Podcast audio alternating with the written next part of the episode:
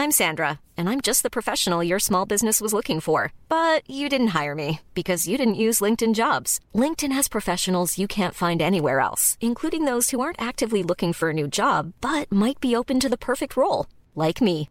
In a given month, over 70% of LinkedIn users don't visit other leading job sites. So if you're not looking on LinkedIn, you'll miss out on great candidates like Sandra. Start hiring professionals like a professional. Post your free job on linkedin.com slash spoken today.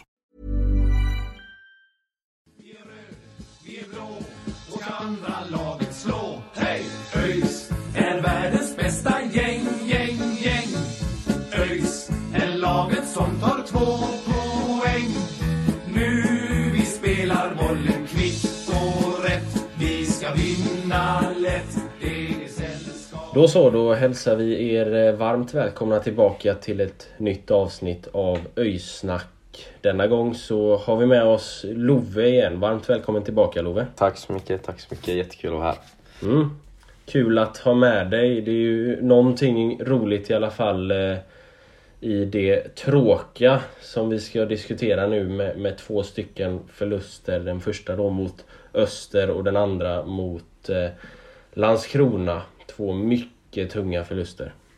Mm. Ja, men vi får säga att det är, det är kul att du är här Love, men det, det, det är tråkigt att vi är här i situationen som, som vi befinner oss i just nu. Men eh, det gäller väl bara att älta det som vi, som vi ser tillbaks på lite för att senare se framåt mot det som komma skall. Det är ju trots en blytung start 26 omgångar kvar, vilket kan låta naivt men ändå är ett faktum. Precis. Man får försöka hitta, hitta ljuset i tunneln, eller vad man brukar säga. Får hitta, hitta någonting positivt, försöka komma framåt. Exakt, exakt. ÖIS Vi hoppar väl direkt in på den första matchen då. Det är ju matchen mot Öster som som vanligt egentligen när vi möter Öster så, så är det en ganska tråkig match. Eh, Öster gör 1-0 eh, i mitten av den första halvleken genom Vladimir Rodic då. Deras tunga nyförvärv inför i år. Eh, och sen händer det väl inte sådär jättemycket. Vi skapar inte, till skillnad från tidigare matcher då, skapar vi ingenting egentligen framåt. Eh, de skapar inte sådär jättemycket heller. Så det är, det är en ganska ljummen match om man får, får säga så. Ehm, det som oroar lite är ju att vi inte skapar så mycket framåt och sen är det ju synd i och med att det är riktiga hemmapremiären då på, på Gamla Ullevi att det inte blir någonting, en fest av det som det hade kunnat bli. Precis. Och eh, man har ju sett fram så länge nu att få komma tillbaka till Gamla Ullevi. Har man ju stått där på premiären på hissingen där man verkligen inte vill vara. Och kolla på, kolla på, kolla på ÖIS Halmstad där. Så det är ju riktigt tråkigt att det, det skulle bli så här. Ja, verkligen. Alltså, det, det var vi inne på i förra podden också. Att matcherna mot Öster är på något sätt alltid ointressanta. Och ja, det är väl lite så med den här matchen också. Att det är inte så mycket som händer. Det är inte så underhållande. Och på det så torskar vi också. Så att eh, rent eh, underhållningsmässigt så var det ju en, en riktigt, riktigt svag hemmapremiär. Att vi dessutom går därifrån utan poäng är ju otroligt tungt. Och eh, att vi dessutom får en skada på Niklas Bärkroth som inte är kanske enorm, men som ändå gör att han missar nästa match då. Den som nu var mot Landskrona är ju, är ju väldigt tråkigt. Och, nej, alltså det kändes väl som att det blåste rätt mycket motvind där efter matchen mot Eskilstuna. Och den, den motvinden blåste nog lite in på, på Gamla Ullevi och tog ett järngrepp om, om spelarna. För att det kändes som att det här självförtroendet som vi hade till stor del mot Halmstad mer eller mindre bara var borta. Och det har väl varit lite signifikativt för, för ÖIS egentligen de senaste två matcherna, egentligen de senaste tre matcherna. Vilket är, Nej, det är tråkigt att det ser ut som det gör. Men samtidigt så vet vi att vi har ett spelarkapital som är, som är otroligt bra. Men det gäller ju att få det att funka också. Ja, precis. Jag tror att de flesta ÖISare var, ja, eller i alla fall jag, var egentligen lyrisk inför säsongen. Så har där alltså ändå fantastiska spelarmaterialet som vi inte har sett på hur många år som helst. Och som jag tycker ändå alltså är uppe och slåss med Halmstad liksom där uppe eh, i kvalitet. Eh, och det har ju känts inför säsongen som att det har varit så himla bra stämning i truppen. Alla har tillit till tränarna, till projektet. Eh, och att komma från en sån position och eh, ja, inte, ta ett, eller inte ta en enda vinst på fyra matcher. Det tror jag ingen hade kunnat förutse inför säsongen. Nej. Kalldusch. Ja men verkligen och det, det är liksom Man kan snacka om att AFC har haft en, en bra start och, och, och Halmstad är ett tufft lag att vinna mot men, men liksom En hemmamatch, en hemmapremiär då riktigt på, på Gamla Ullevi mot Öster med det laget vi har. Det, och att, att då gå ut och göra en sån Riktigt, riktigt svag första halvlek som vi gör det Nej, det, det håller ju inte på, på superettan Det håller ju inte om man vill vara med där uppe och slåss. Och det är så jäkla synd att vi, vi, vi gör en så dålig första halvlek. Sen, sen gör vi det lite bättre i andra halvlek men det, det räcker ju inte. Och det känns som att det är samma här som mot, mot AFC. Vi ligger under och då blir vi lite för stressade och, och liksom eh, försöker forcera det lite för mycket och då kommer det några misstag istället för att liksom försöka spela på, på det sättet vi vill. Eh, och, och, som kanske då hade resulterat i några fler chanser. Eh, nu skapar vi ju inte sådär... Visst, vi skapar något halvläge i andra halvlek men vi skapar ju inte alls mycket egentligen. Och, och det... Ja, det... Det blir bara skit. Precis. Och att det är så, det är så fruktansvärt frustrerande liksom när man... Jag tycker att man... Alltså AFC-matchen var ju inte kul alls heller men jag tycker både i, Halm, eller både i Halmstad-matchen och i AFC-matchen så kunde vi åtminstone se att, tycker jag, vi har en jävligt hög högsta nivå. Framförallt i Halmstad-matchen då såklart, första halvleken. Eh, och offensivt ju, framförallt. Och sen att komma till den här matchen mot Öster och i princip inte skapa någonting. Det är så jäkla frustrerande och du måste ju gnaga på spelarna också eftersom att de, de vet ju också hur, alltså vilken hög högsta nivå de har. Ehm, ja, så mentalt verkligen frustrerande. Det är ju märkligt tycker jag också att det liksom Alltså att det kan gå så snabbt från att vi spelar den här första 30 minuterna mot Halmstad och det ser så jävla bra ut till att det liksom bara på något sätt faller ihop i match efter match. Jag vet att jag, jag var inne på Facebook i någon av eh, ÖIS-grupperna där och gjorde ett inlägg där jag någonstans poängterade att alltså i stunder så ser vi ju väldigt bra ut. Det kan liksom vara 10 minuter där vi har fullt momentum i en match och verkligen kontrollerar det. För att senare i två minuter bara falla ihop och släppa in ett helt onödigt mål. Det, det är för mig otroligt märkligt att se att det händer i de här matcherna och det, det indikerar ju på att det är något som är fel. Liksom. Eh, nu var det inte så många sådana situationer mot Öster kanske som, som mot Landskrona som vi ska gå igenom senare men det är ändå märkligt att, att det är så ojämnt som det är på något sätt och det, det får inte vara det för att vi kan spela jättebra i 60 minuter men, men förlorar vi en match så, så får vi inga poäng och då, då är det jävligt svårt att komma upp i Allsvenskan. Så att det, nej, det har varit, det har varit en väldigt konstig serieinledning. Eh, matchen mot Öster var väl någonstans den, den mest normala fotbollsmatchen. Det var ju liksom... Det var ju någonstans en, en, en grå match, så att säga. Det finns inte så mycket att ta med sig därifrån. Det finns inte så mycket att, att summera. Eh, särskilt inte när vi förlorar. Men eh, det är märkligt att, att eh, det är så ojämnt. Ja, och jag tycker precis som du pratar om, Sören, att eh, hur det kan gå från att helt plötsligt vara så här bra till sen jättedåligt. Eh, det är väl något som ÖIS har varit dåliga på, eller som har bristit i ÖIS i flera säsonger i rad nu, tycker jag. Eh, om man kollar eh, över hela säsongen så ser man ju väldigt tydligt, ja här, svack, här är en svacka, sen här kommer vi in i en jättebra period, svacka igen. Så eh, och om vi ska uppnå vår ambition att att komma uppåt och slåss om, om kvalplats eller direkt uppflyttning till Allsvenskan, då måste vi hitta balans liksom. Hitta, hitta ett bra läge där vi inte torskar fem matcher i rad typ och sen vinner vi och spelar lika tio matcher i rad. Och så, ja. Men, men det, det är så liksom alltså, Man kan ju inte räkna med att man ska liksom vinna alla matcher på en säsong men att man liksom får, får ett bottennapp och studsar direkt tillbaka. Det är liksom någonstans det som man måste kunna göra och inte liksom fortsätta ner i djupet. Liksom. Det är samma liksom inom vissa matcher. Om vi pratar mot exempelvis mot AFC. Att vi släpper in 1-0 och sen kommer 2-0 av bara farten och sen i början på andra halvlek så släpper vi in två mål till. Sådana eh, missar liksom ska ju inte få hända. Visst, man kan släppa in något mål. Eh, man kan förlora någon match men att studsa tillbaka direkt. Och, och det är någonstans där vi måste hitta liksom stabiliteten i, i det. Att liksom inte fortsätta och förlora och fortsätta gå ner oss så att det blir, så att det blir en svacka utan att det bara blir en, liksom en engångsgrej. Det är ju det, är det vi vill hitta liksom. Precis, och som vi eller snackade lite innan vi kom igång här med avsnittet att lösningen är ju inte heller, nu har det ju, det har bara gått fyra omgångar så man behöver inte prata om det oavsett.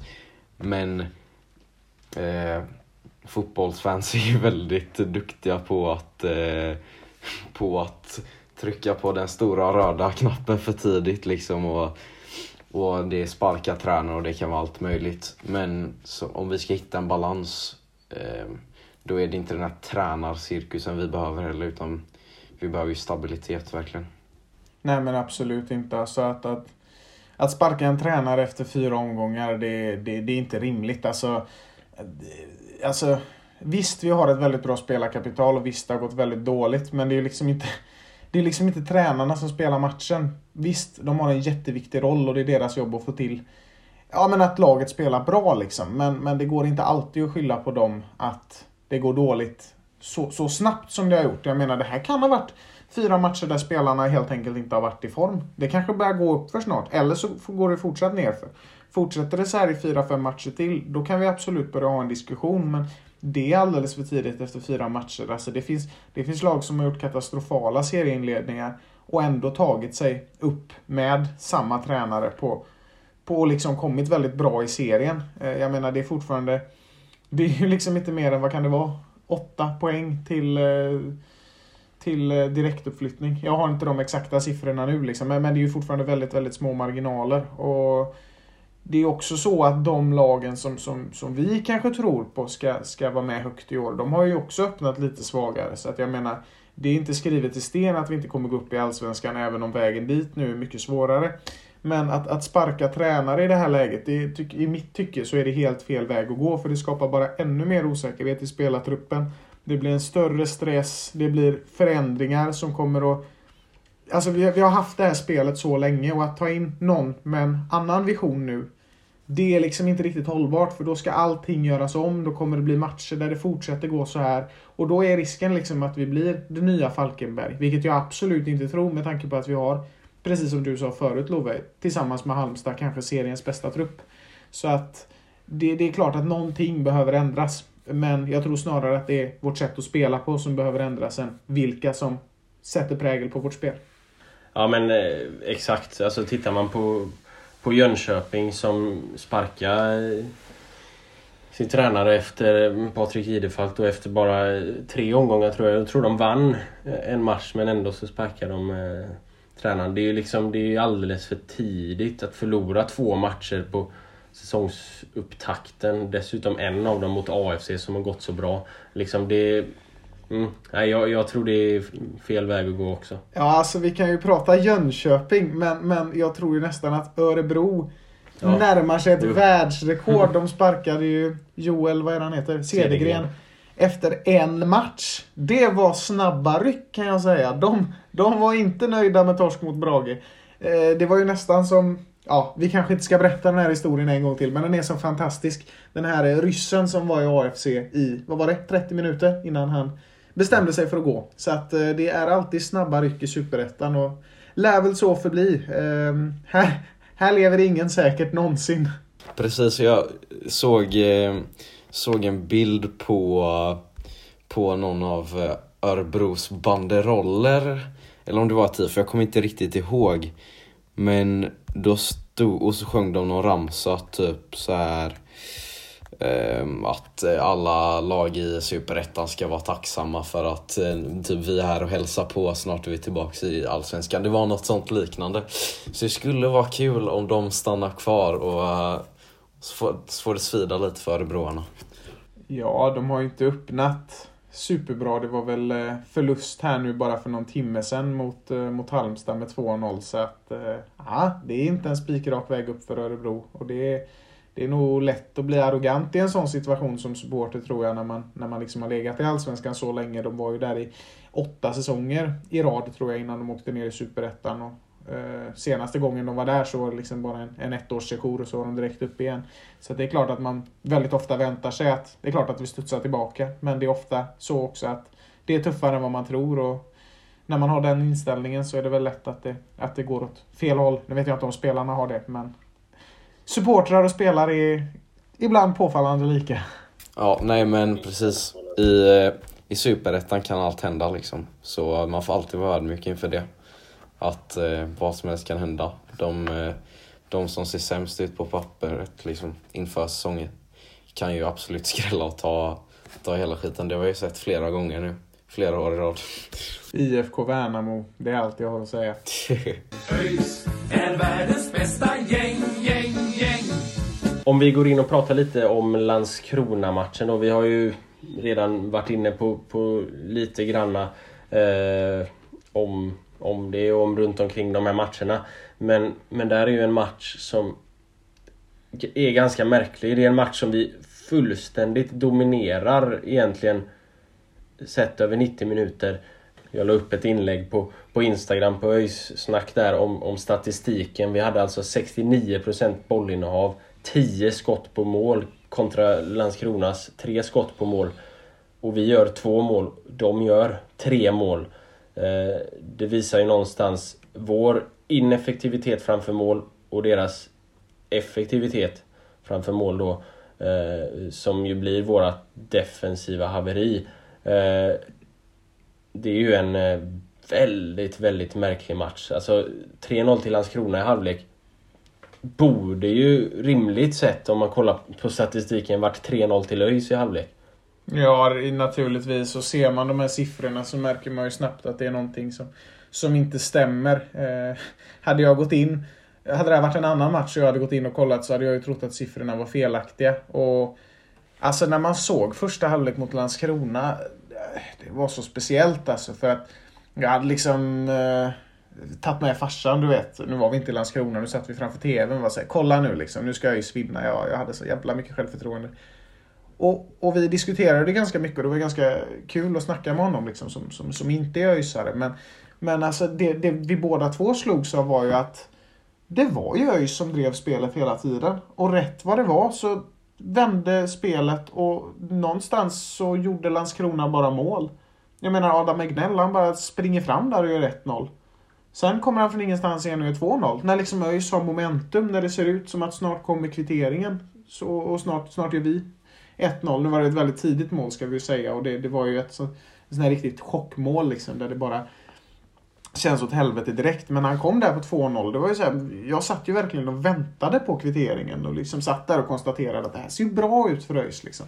Och 3-0 på det, då, då är det ju ett korthus som faller ihop. Då känns det ju som att ingenting går att, att rädda ÖIS. Och det var, ju, det var ju inte långt borta från att man bara ville, ville stänga av. Men, men det gäller ju att supporta även i sådana lägen. Det är faktiskt viktigt att göra det. det ÖIS känns som en gammal vän och man sviker inte gamla vänner. Så att eh, det är klart att vi fortsätter kolla. Vi stöttar alltid ÖIS hela vägen. Men tråkig start, verkligen. Precis, och eh, jag tycker i denna matchen kan man ju verkligen se vart bristerna ligger. Alltså även sett till de eh, två första matcherna.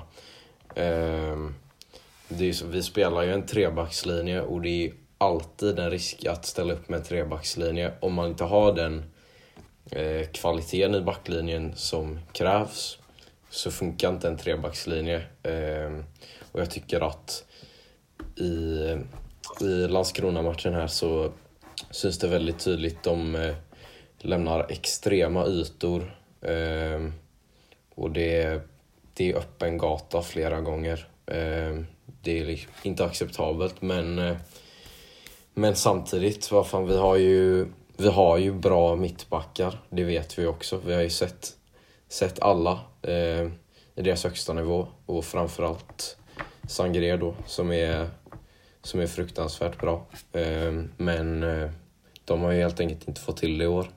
Eh, så vi får se vad, vad som kan göras för att åtgärda det liksom. Hoppas att det blir bättre. Ja, ja men så är det ju. Det är ju defensivt väldigt, väldigt eh, dålig start. Vi har ju släppt in, eh, ja vad blir det, en, en tio mål nu på, på fyra matcher. Det är ju, det säger ju sig självt. Eh, nu, nu har ju Sangré spelat eh, i, i mitten här de två senaste matcherna och det, det tycker jag väl att han, han ska göra istället för att vara på, på en kant då. Eh, men det är, liksom, det är så vi, defensivt har vi absolut inte fått till det och vi har inte kommit upp i, i nivå överhuvudtaget. Eh, alltså det, det, det är ju bara att konstatera att, att vi... Vår, vår defensiv får ju liksom ett fet minus. Liksom, det är underkänt så det skriker om det att släppa in 10 mål på fyra matcher. Eh, defensivt, eller offensivt, sju eh, mål gjorda eller vad vi har gjort va? Eh, på eh, ja, sju mål på, på fyra matcher. Det är ju, är ju liksom okej okay, men det spelar ju ingen roll om vi gör det så uselt defensivt och sen också att vi, vi liksom skapa så pass mycket att vi, vi ska göra betydligt fler mål än två mål i den här matchen. Vi, vi ska göra en fyra, fem mål. Vet, Dahlqvist har ju ett, ett friläge där i mitten av första halvlek som egentligen bara är att rulla in bollen men över målvakten men han, han kommer inte till något avslut. Det, det känns som att det är lite så offensivt också. Att vi ska liksom springa med bollen in i mål istället för att, att våga gå på ett skott eh, från lite håll. Och, eh, mm, det krävs lite mer mod offensivt och mycket mer disciplin defensivt. Nej men jag tror väl precis som Love är inne på alltså att det är nog dags att kanske börja backa från den här trebackslinjen nu. Eh, vi ser ju klart och tydligt framför oss att, att så som det är nu håller det inte och vi ska komma ihåg att vi har vi har ju väldigt skickliga backar. Vi vet vad Sangré gjorde i fjol. Det har vi pratat om många gånger. Han var otroligt bra. Vi vet vad Solai kan. Vi vet vad Lantz kan. Samma med Brorsson som har, som har gjort fina grejer också.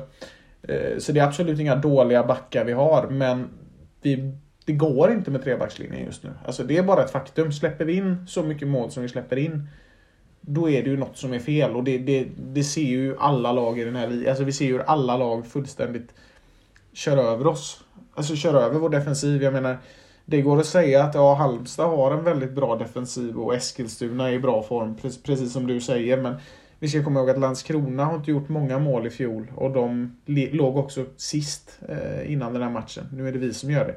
Så att det, det, det är ju någonstans i, i defensiven det brister. Och offensivt så är vi ju ganska nära där vi vill vara tycker jag egentligen på något sätt. Även om det, det är klart att det finns saker som kan förbättras där också. Väldigt mycket.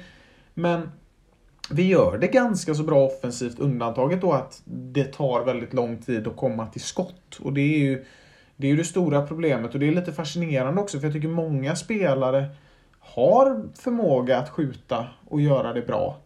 Eh, så det är konstigt att det alltid blir så att det tar så lång tid för att det ser bra ut offensivt men det är den här sista de här sista toucherna, där går det fel och det är där det brister. Kevin har vi dratt ett distansskott eh, mot AFC där men har vi gjort mer än ett mål utanför boxen? Jag tror inte det. Nej. Eh, det... Ja, det, det, liksom, det, det ska vi göra. Mm. Jag tycker man såg i försäsongen, vad fan vi...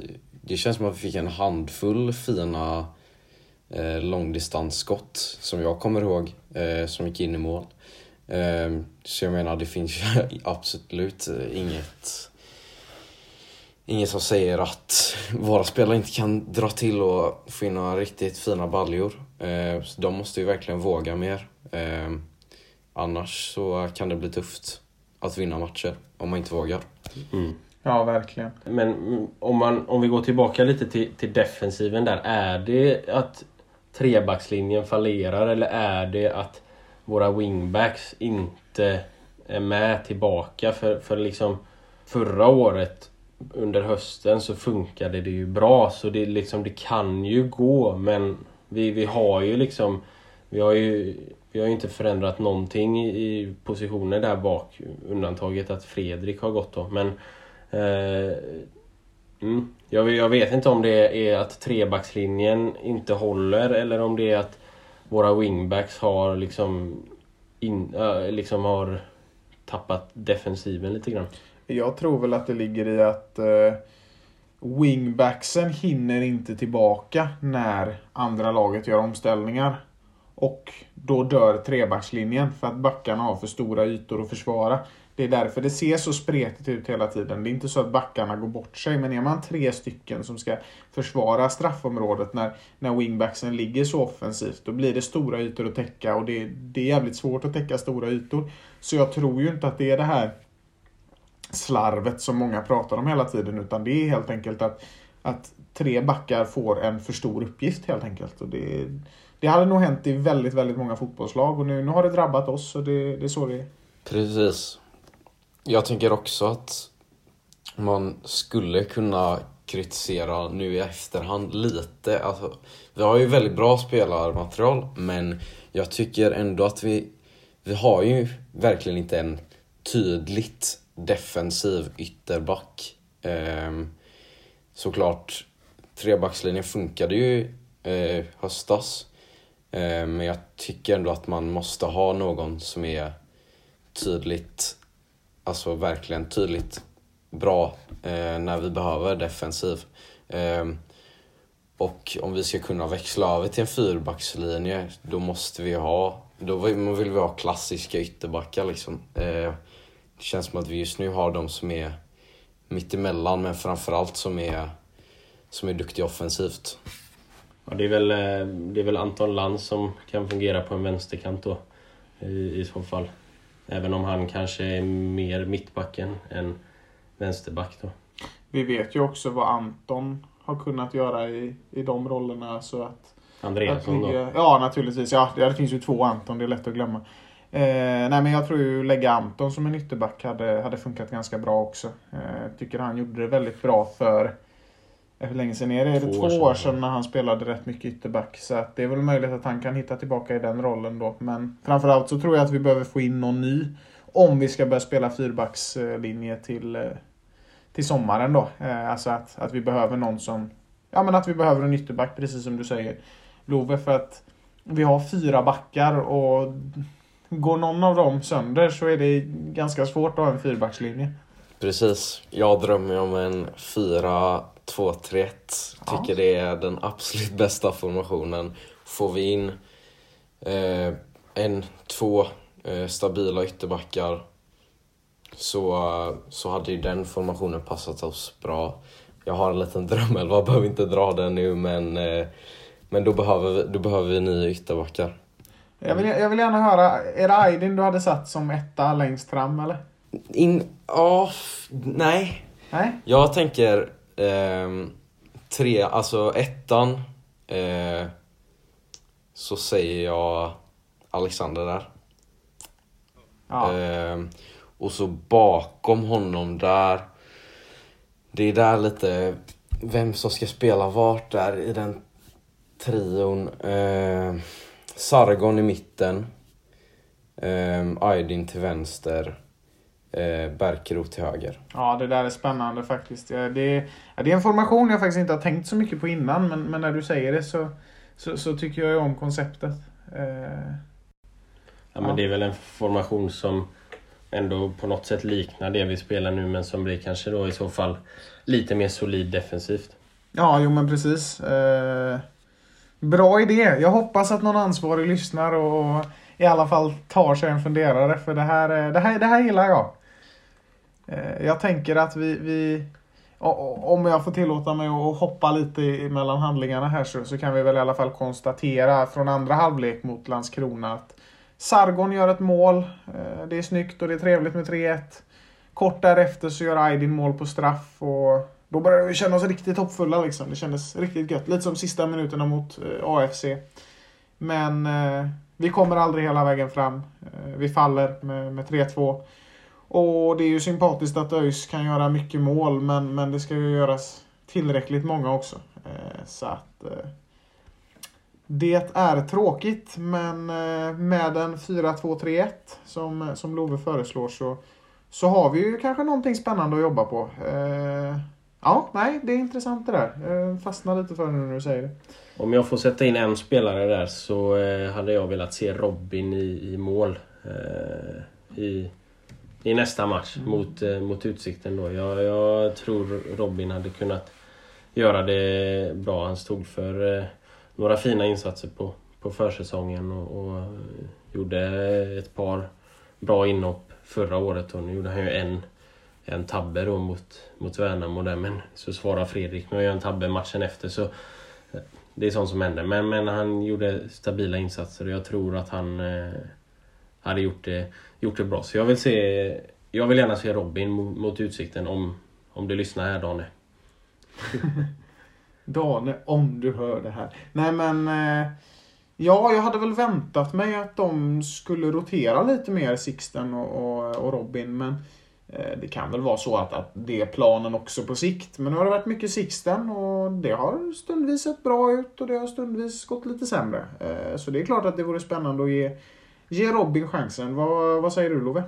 Nej men eh, absolut. Jag tycker att här, man ser att Sixten har ju en otrolig högsta nivå. Han, eh, han har spelat på väldigt hög nivå innan i stora klubbar men eh, han har ju inte gjort, han har inte varit felfri heller så eh, det hade varit nyttigt att ge Robin chansen. Eh, skapa den här konkurrensen som jag verkligen tror att de behöver för att få ut det bästa av båda.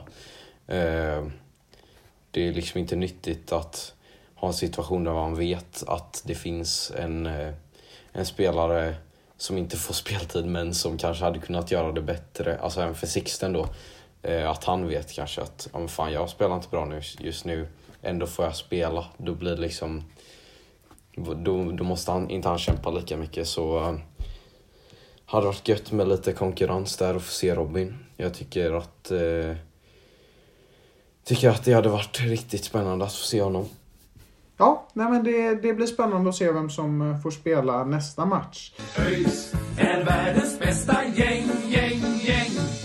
Vi ska faktiskt eh, denna tisdag som vi spelar in till ära eh, starta ett nytt, jag vet inte om vi ska kalla det nytt segment, vi vet inte riktigt hur, hur återkommande det kommer vara och sådär. Men, men vi har en liten ny del i podden den här veckan. Vi, vi har bett er som lyssnar och ställa lite frågor till oss om, om vad som helst. Vad vi har i skostorlek, vad vi tycker om ÖIS, vad vi åt till frukost, eh, allting. Och vi har mest fått in fotbollsrelaterade frågor. Eh, det har vi egentligen bara fått. Så vi får ta skostorlekarna någon annan gång. Men eh, det kändes kul att vi kunde svara på, på lite frågor nu när vi nu när vi är tre stycken också. Eh, så kan det bli tre stycken utvecklade svar. Och vi har fått in, eh, ja vi har väl valt ut sju frågor här tror jag det är. Som, eh, som, ska bli, som vi ska besvara helt enkelt. Så att eh, om ingen har några invändningar så, så tänker jag att vi kör igång. Vi, vi har fått eh, första frågan här som vi tänkte gå igenom då. Eh, det är vart hoppas vi ÖIS är om fem år? Eller vilket läge? I Allsvenskan. Punkt. Okej. Punkt slut. Nej men eh, absolut. Eh, man hoppas ju självklart att vi har eh, etablerat oss i Allsvenskan förhoppningsvis. Varit där ett par säsonger. Men i dagsläget känns det ju ganska långt bort. Men vad fan. Man har hoppat upp, uppe hela tiden ändå.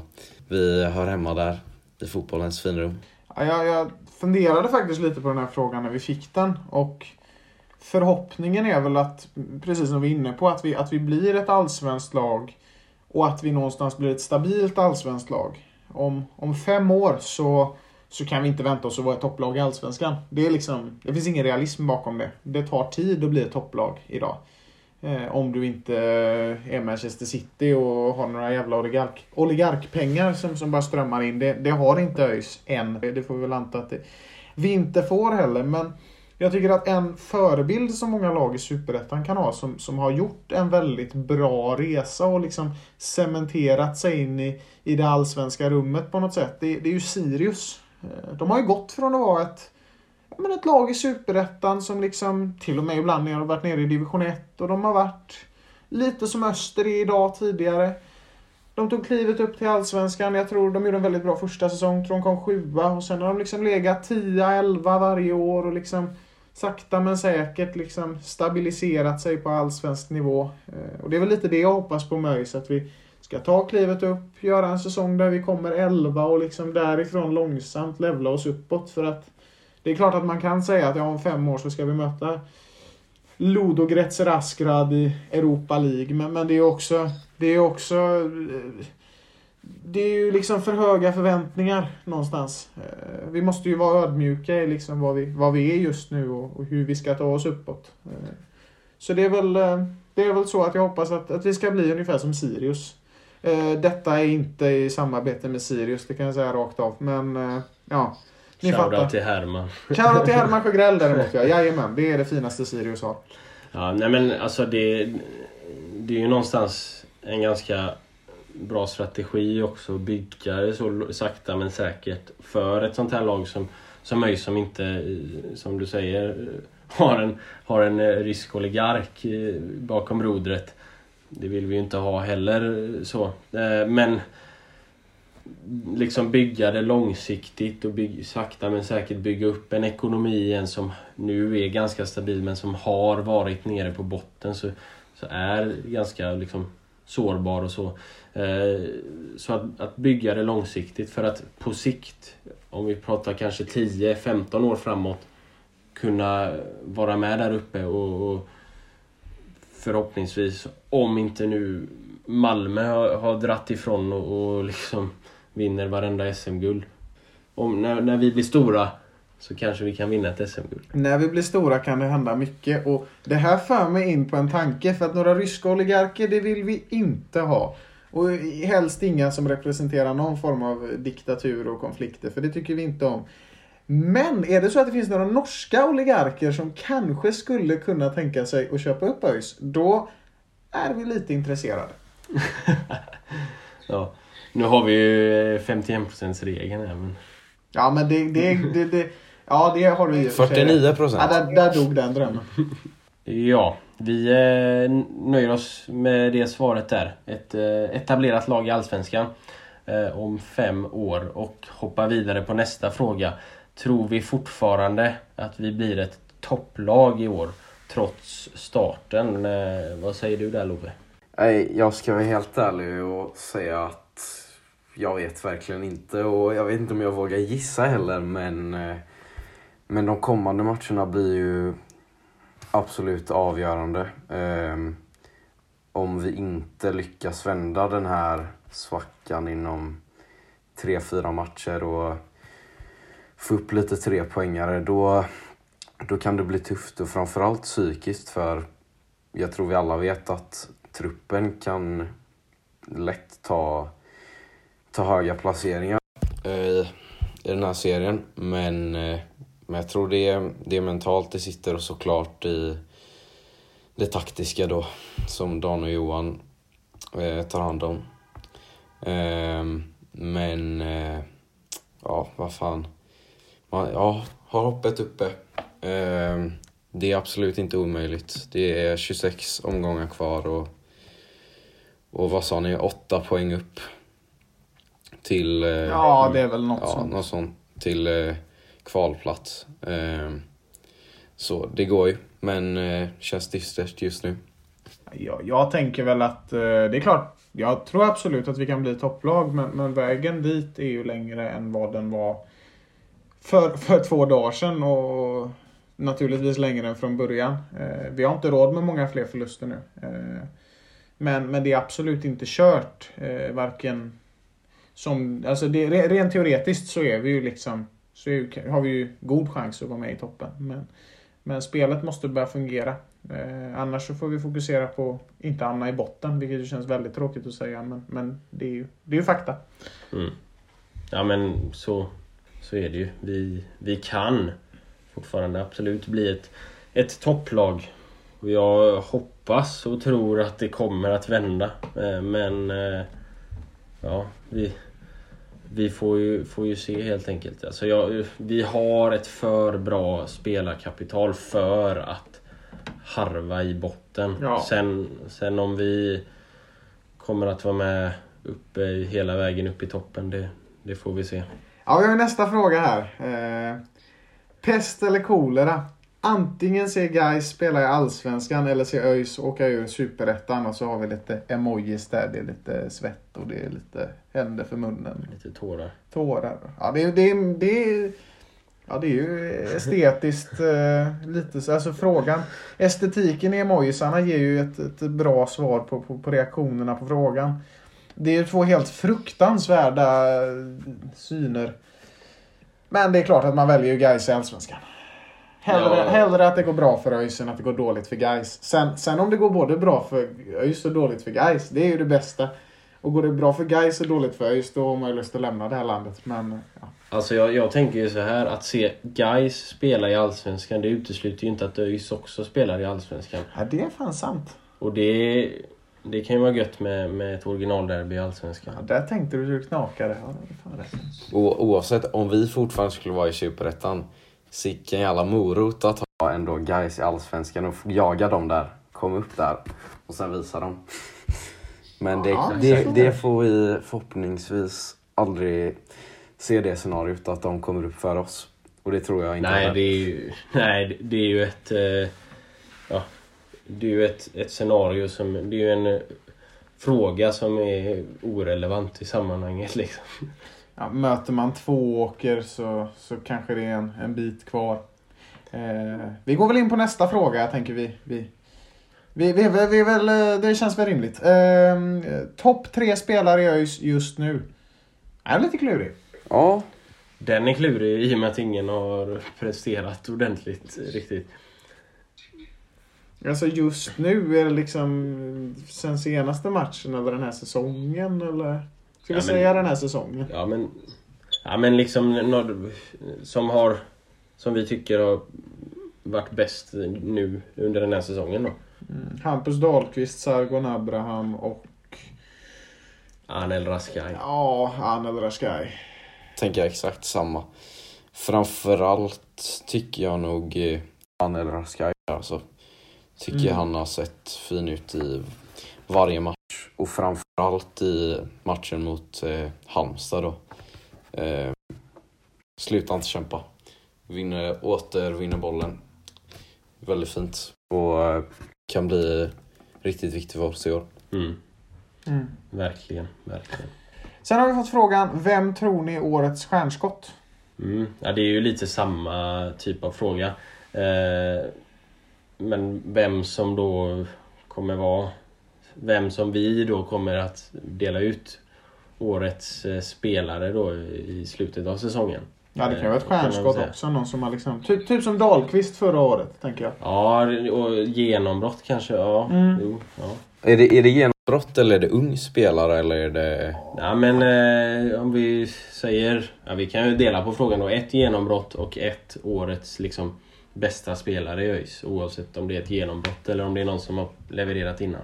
Ehm, jag tror att ehm, uh, Bärkroth kan bli årets spelare om han håller sig skadefri.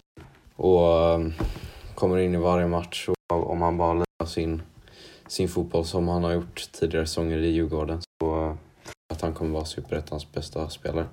Eh, just det, genombrott också om någon av de två unga Olle Johansson eller Isak Dahlqvist kan få, kan få speltid där så tror jag att de kan bli riktigt farliga. Framförallt Isak Dahlqvist. Eh, tycker att han eh, har fått alldeles för lite speltid nu. Jag vet inte om det kan vara något skadeproblem eller någonting men men eh, tycker att han har fått lite speltid. Ja men det, det tycker jag också. Isak eh, hade jag gärna sett lite mer. Eh, och jag är väl beredd att hålla med dig där om att eh, Bärkroth definitivt kan bli årets spelare. Eh, även Sargon tror jag. Han har ju inlett starkt här nu. Tre mål eh, på de fyra första matcherna. Eh, kan han spinna vidare på det så kan han definitivt också bli årets eh, bästa ÖIS-spelare och även lite årets stjärnskott. Han, då, då Mm. det blir ju liksom ett genombrott igen eh, på nytt då för Sargon som haft det tufft i några år. Eh, så... ehm, mm, eh, Sargon och Bärkroth. Jag får väl säga Dahlqvist är in där också då som, eh, som en, en tredje spelare som kan vara med i, i leken. Eh, då. Ja, jag eh, tror att årets genombrott är en snubbe som jag tror kommer att explodera ganska snart och det är Alexander Ahl Holmström.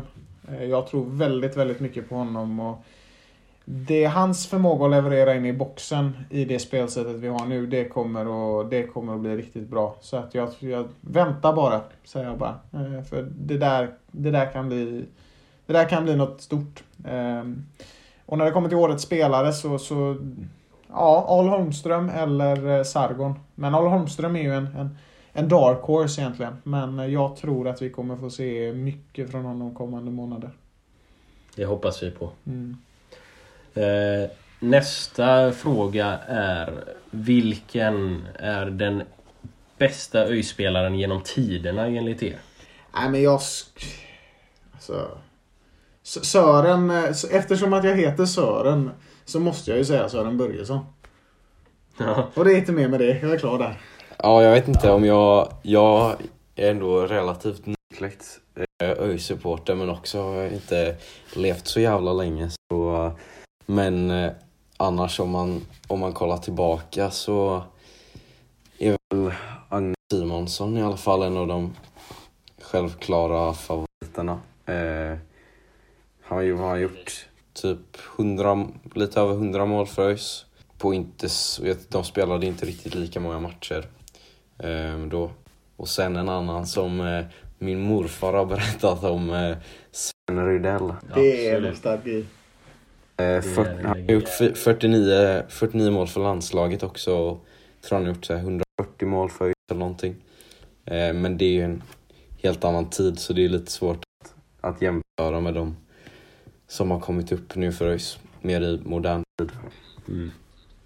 Ja men precis. Men, men det är ju två spelare som definitivt är med i, i snacket där. Eh, Agnes Simonsson som ju spelade VM 58. Eh, gjorde väl mål i VM-finalen tror jag. Eh, då spelades i division 2 med ÖIS. Eh, så eh, en riktig, riktig legend. Sen, eh, jag får väl nämna då kanske två stycken lite mer moderna spelare i Niklas Sjöstedt och Marcus Albeck då som eh, spelat lite mer på senare år.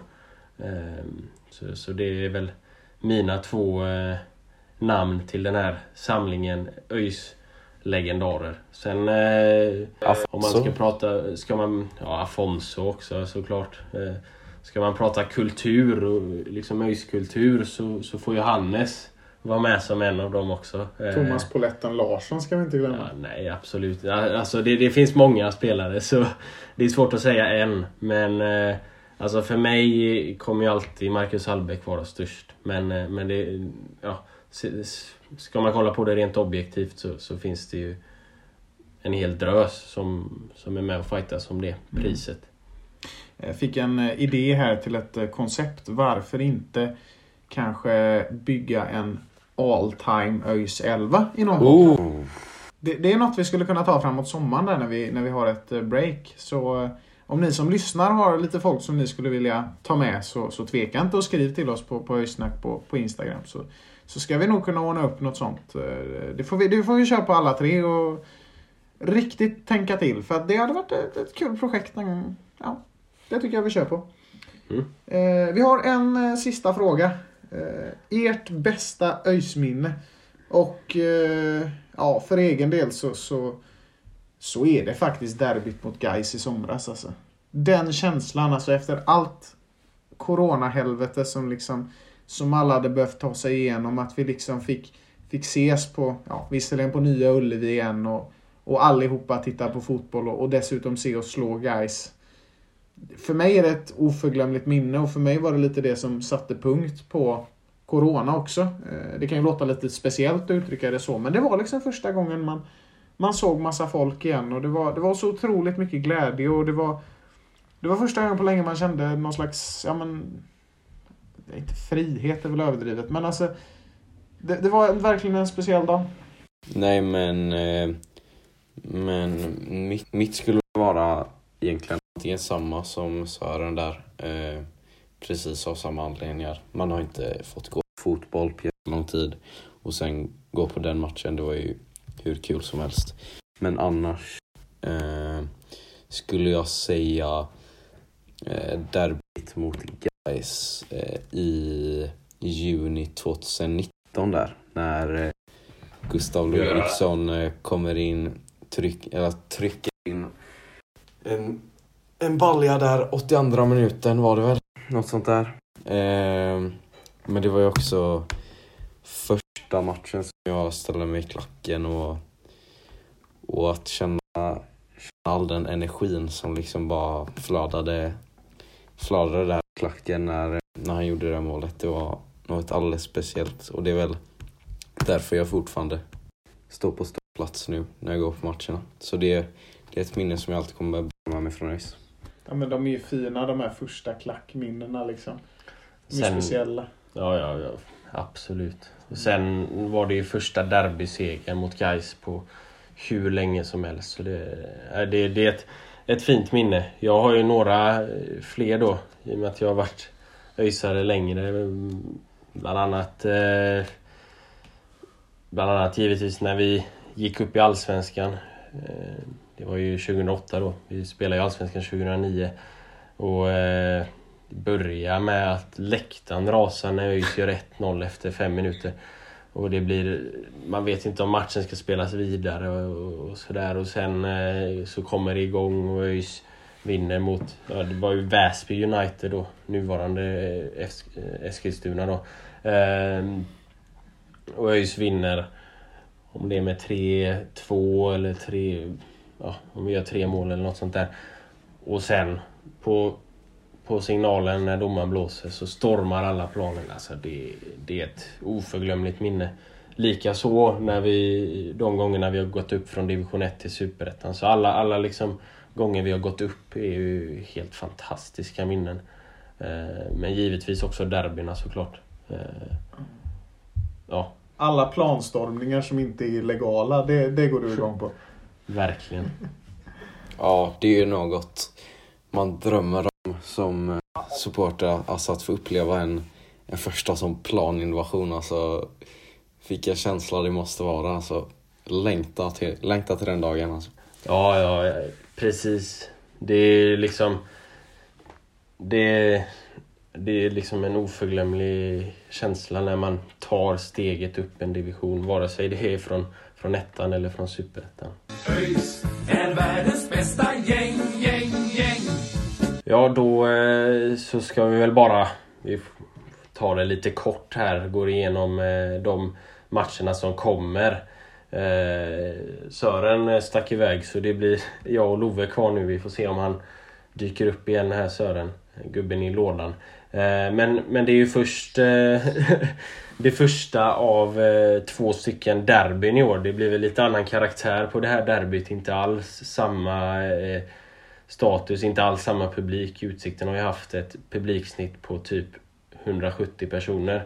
Eh, så eh, även om det är vi som har hemmamatch så, så lär det väl inte bli så mycket tillskott från, från Utsiktens del.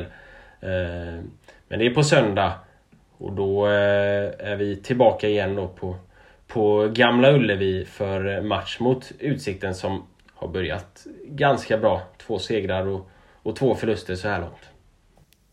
Ja, den här är ju, det här är ju ändå, trots att de har börjat bra så känns ju ändå det här som en, en måste-match att, eh, att vinna. Det är ju inte, det är inte värsta derbyt men det är klart att det är ändå ett Göteborgslag. Vi måste, måste visa vilka som gäller. Eh, och vi har så mycket erfarenhet i truppen och vi möter ju ett lag som är som knappt har någon erfarenhet på sån här nivå. Ehm, så vi får, vi får visa dem vart skåpet ska stå och vända den urusla formen vi haft nu i början. Ja men, men exakt. Eh, liksom Det är ju en match som Tittar man på, på pappret så, så ska vi ju vinna den här matchen. Det är ju liksom inget snack. Eh, utsikten har ju visserligen stått för ett, ett par eh, bra insatser. Eh, man har vunnit mot Brommapojkarna och, och man har även vunnit ganska stort mot Västerås. Men det är ju två lag också, liksom Västerås och Brommapojkarna som inte på något sätt känns som några skräckinjagande lag direkt. Eh, men ja, det, det är liksom... Det är eh, en match som vi måste vinna helt enkelt. Eh, ska väl säga att eh, Utsikten får ju klara sig utan då eh, sin striker Enzima Peter som, som blev utvisad tidigt i förra matchen då mot eh, AFC. Som till slut faktiskt slutade 3-2 bara till AFC trots att de var en man mer under nästan hela matchen. Men de, de ledde ju länge med 3-1 fram till 98. Eh, då förra ÖIS-spelaren Allan Mohiden fick på en riktig kanonträff, eh, ett skott på långt håll upp i krysset. Så, ja. Men eh, ja, det, det är en måste-match helt enkelt. Ja, och det, det är ju verkligen en måste-match på det sättet att om vi förlorar den, det är ju, det är ju fortfarande så här, ja det är femte omgången, alltså rent matematiskt sett, det är klart att det går att vända, komma igen, men men desto längre ner vi kommer i den här nedåtgående spiralen liksom mentalt eh, så, så kommer det bara bli svårare att resa oss upp igen. Och framförallt för tränarna, det blir bara högre och högre press på dem när de har så här bra spelarmaterial och tilliten kan börja brista och ja, då, då kan det bli riktigt illa till slut. Men eh, så det gäller att vi tar en match i taget och att eh, vi börjar med denna och tar den här nu. Ja men exakt. Det krävs ju liksom lite, lite självförtroende. Och, och vad passar inte bättre då än att vinna en match mot, mot Utsikten. Eh, matchen efter är mot eh, Brage. Brage som vi trodde skulle starta dåligt och skulle vara långt ner i tabellen men som har börjat eh, förvånansvärt bra. Man har eh, tre segrar på de fyra första matcherna och, och nio poäng. Kommer senast från en, en, ganska klar seger mot, mot Brommapojkarna. 3-1. Vad var det ni gav för betyg till dem? Kommer, ni, kommer du ihåg det? Ni gav ju betyg till lagen. Eh, ja, vi gav väl typ en trea eh, av tio. Ja, det, det är ett dåligt tips hittills. Ja, men det, så är det ju alltid i Superettan. Det går inte att tippa. Nej, men den... Eh, vad ska man säga om den matchen? Eh, det är lite... Klart att det är, det är jobbigt att eh, möta ett lag med bra form, men... Eh, det återkommande är ju, som jag pratat om många gånger, är att vi har ju spelarmaterialet att verkligen vinna en sån här match mot Braga också. Det har ju sett jättebra ut för dem och det har sett mindre bra ut för oss men vi vet att vi kan slå det laget och på pappret ska vi verkligen göra det. Um, ja, så de, de måste få till det helt enkelt på något sätt. De kan göra det. Ja, ja men alltså så är det ju. Eh, Brage har ju liksom de har gjort det ganska bra eh, offensivt och hållit igen ganska bra defensivt. Men det som jag tycker de har liksom, om man kollar på några matcher där så har de gjort ganska många, eller liksom de målen de har släppt in har varit ganska enkla mål och några riktigt Riktigt rejäla tabbar framförallt. Om det var första målet de släppte in när de förlorade med, med 2-1 mot, mot eh, J Södra så var det ordentligt dålig kommunikation mellan eh, Jonathan Tamimi tror jag och så, och så målvakten i, i, eh, i Brage, Viktor Frodig, som där Tamimi gjorde någon bakåtpass som inte alls eh, som Frode inte alls var med på då och bollen gick in i, i egen kasse. Så eh, ja, kan vi störa dem lite granna och, och stressa dem lite granna så, så ska vi nog kunna såra dem eh, ja, på vår offensiv då. Men det gäller ändå att se upp mot deras eh, offensiv eh, där de har flera duktiga spelare i, eller flera spelare som har presterat bra nu i, i säsongsupptakten. Eh, Joakim Persson, Seth Hellberg, eh, Eh, Anton Lundin med flera. Liksom. Ja, det gäller ju också, som du säger, kan, har de ju sett skaka ut i defensiven eh, då och då. Eh, men då gäller det att vi kan vara effektiva eh, framför målet eh, och att vi inte får ytterligare ett sånt här eh, resultat som vi fick mot Landskrona där med den statistiken du la upp på, in, eh, på Instagram där. Eh, tio skott på mål. Eh, eller vad det var, var det tio skott på mål? Ja, precis. Tio skott på mål, två mål och de hade betydligt många färre. Eh, så det gäller ju bara att vi, vi är effektiva framför mål och kan ta, ta nytta och, eller ta utnyttja.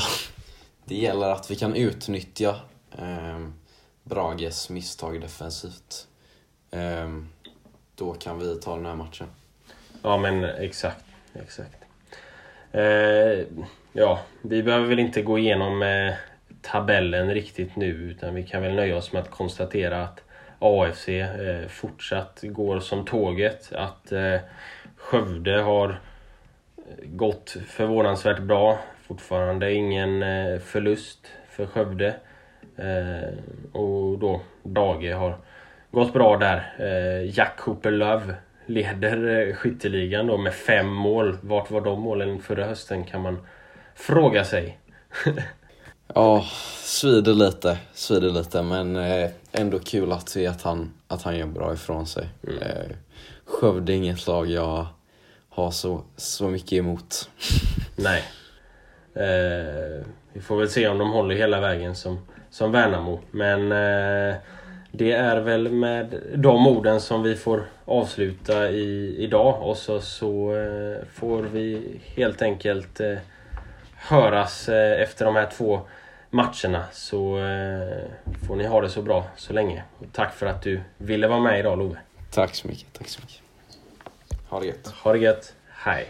Vi är röd, vi är blå och ska andra laget slå. Hej! ÖIS är världens som tar två poäng. Nu vi spelar bollen kvitt och rätt. Vi ska vinna lätt.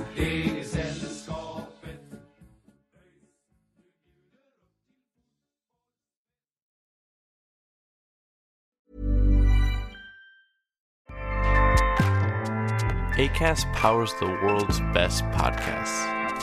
Here's a show that we recommend.